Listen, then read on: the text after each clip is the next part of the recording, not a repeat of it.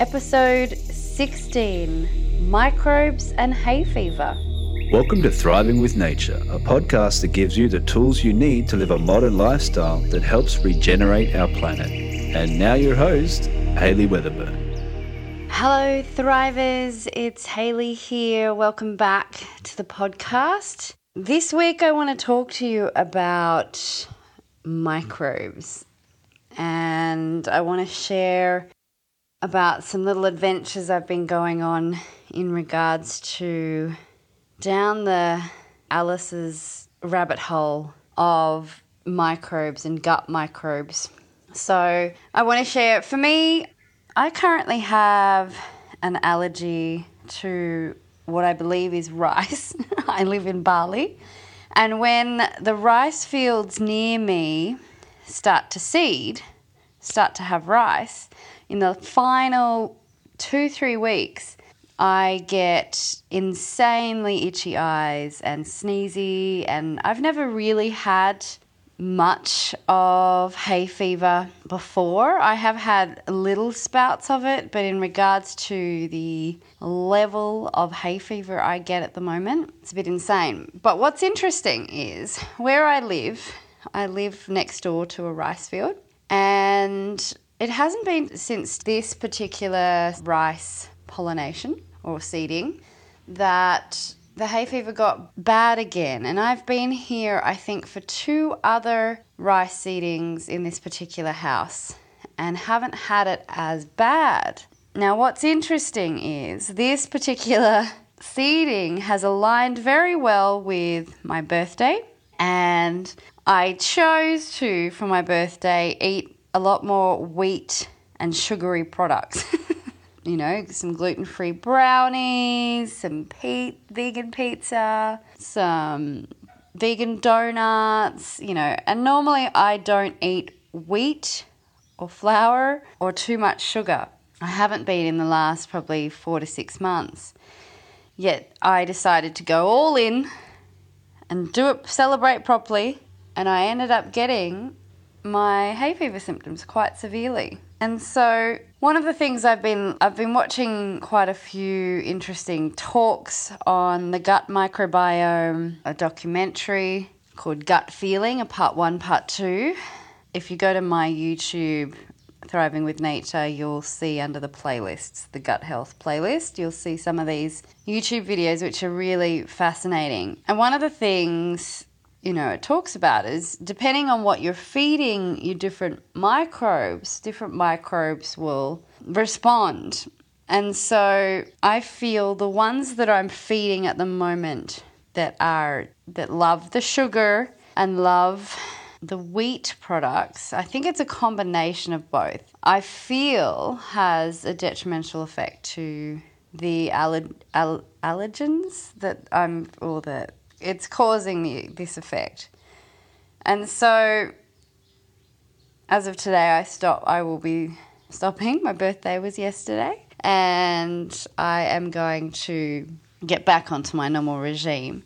But that brings me to a couple of hypotheses of hypotheses in my brain that are happening. And because, as some of you have heard me read from the Anastasia book in one of the podcasts about the living supplement garden, I believe that we can grow a garden that reads our body and what's missing. And I don't think it's just the nutrients, I think it's also reading our microbes and what may be missing there and what do we need.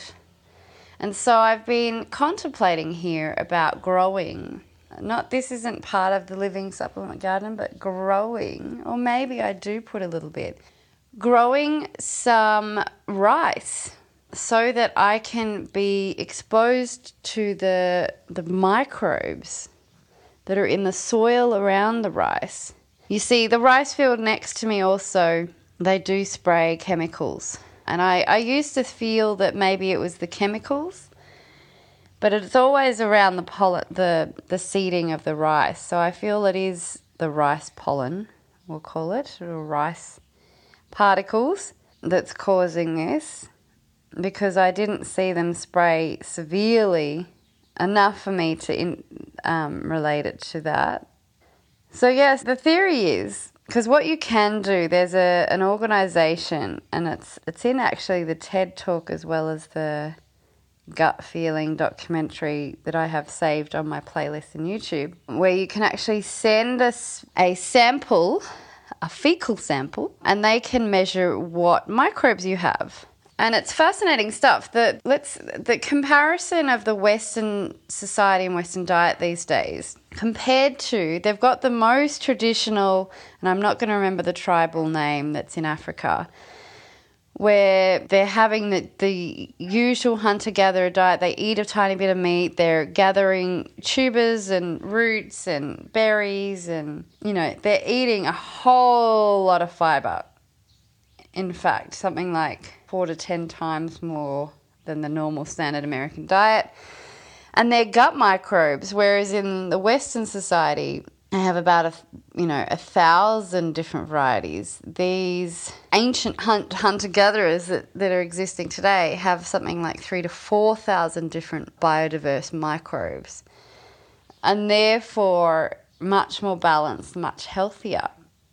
And so I find that fascinating. That's the one thing they said is fiber. Eat more fiber, more salads, more ve- fruits and vegetables. That helps increase your microbes. And so, yeah, I believe I would like to grow some rice in my own beautiful, rich, nutrient rich soil. I think I might build a grain raised bed where I maybe grow a little bit of wheat, a little bit of rice, and maybe a couple of other grains, a bit of a biodiverse grain box, we'll call it, so that I can have my hands in the soil and be exposed to the microbes closely that potentially will help in the long run with my allergens. Because that's, I feel that there's just something missing. There's a microbe that I need in my system that can help normally fight this because if you read about hay fevers, it's it's where the body mistakes this pollen as the enemy, and it goes into an, an a alerted state to try and get rid of it, and that's why you know your eyes and your nose and all that goes puffy. So microbes are just something that you may not know is that they the weight of microbes like our microbiome the weight of them is the same weight of our brain in our body. That's how many there are. I believe, and I have to double check on these numbers, I think it's 10 to 1. For every one, now I don't think it's the cell, there's, I'd have to double check this. The D, I think it's every one cell, there's 10 microbes. Yeah, I'll have to double check that. But there are a lot of microbes, and the microbes are responsible for our immune system. They protect us from everything. And so, the more biodiverse your microbiome is, the more healthy you are. And one of the things that they talked about is the fact that a lot of people don't even have their feet in the soil. They don't see nature. They're sitting in a cubicle and you're only sort of sharing the microbes with your fellow humans. Whereas what you want to do is you want to be experiencing lots of different microbes. And if you're not having fruit and vegetables, you're not getting them from there either, especially if they've been if it's from a monocrop or, you know, that's been chemically drowned in where it killed off the microbial life in the soil. So that is why a lot of people are getting super hyper allergenic. Is that the word? Allergenic? Why people are getting sick. And so bringing in this living supplement garden, which I have the wood ready to build everyone, which is super exciting.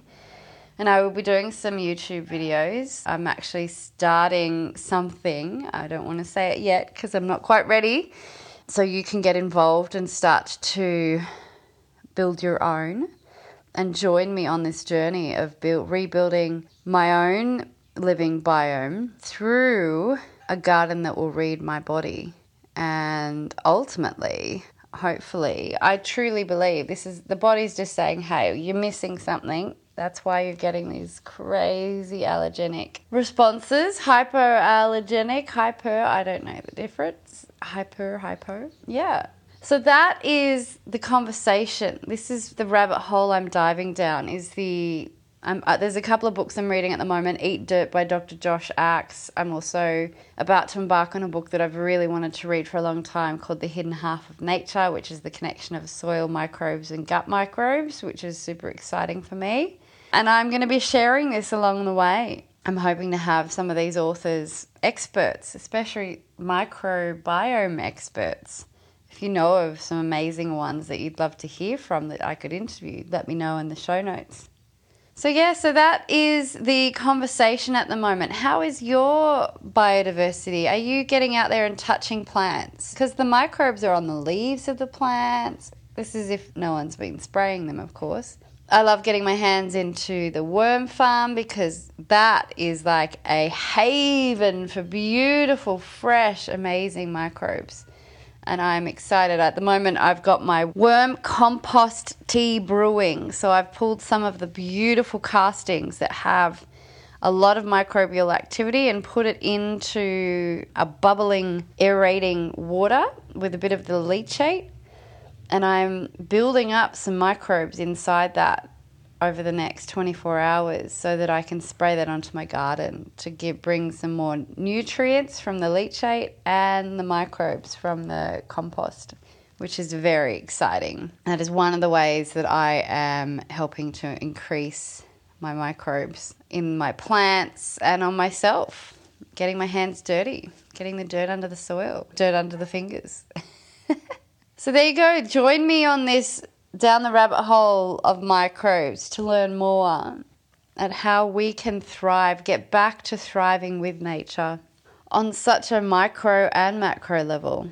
It's very exciting. I find it fascinating. I don't know as much as I wish I could, but we're going to be getting on this journey. And yeah, wishing you all a fabulous week. And I look forward to talking to you again soon. Bye. Hey, if you enjoyed listening to my podcast, remember to subscribe to hear more.